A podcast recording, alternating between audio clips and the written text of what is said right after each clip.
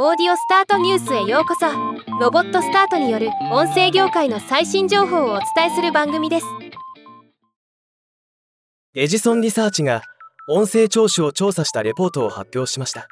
シェアオブイヤーオーディオダイヤルと呼ぶメディアリサーチで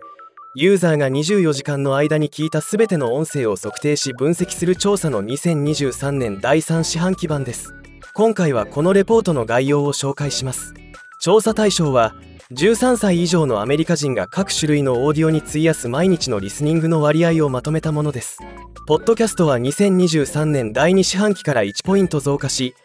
音声に費やす1日の全時間の11%に達しさらに過去最高を更新しています。AM、FM ラジオ、無線とストリーム経由の合算。ストリーミングミュージックも1ポイントずつ上昇しています。一方所有する音楽 CD、レコード MP3 などは2ポイント減少しました。全体で見ると AM、FM ラジオはリスニングの最大のシェアを占めており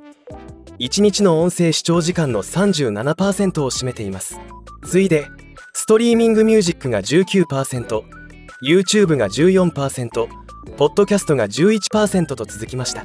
日本でのオーディオ聴取時間の内訳も知りたいところなんですがそういう調査ないんですよね。ではまた。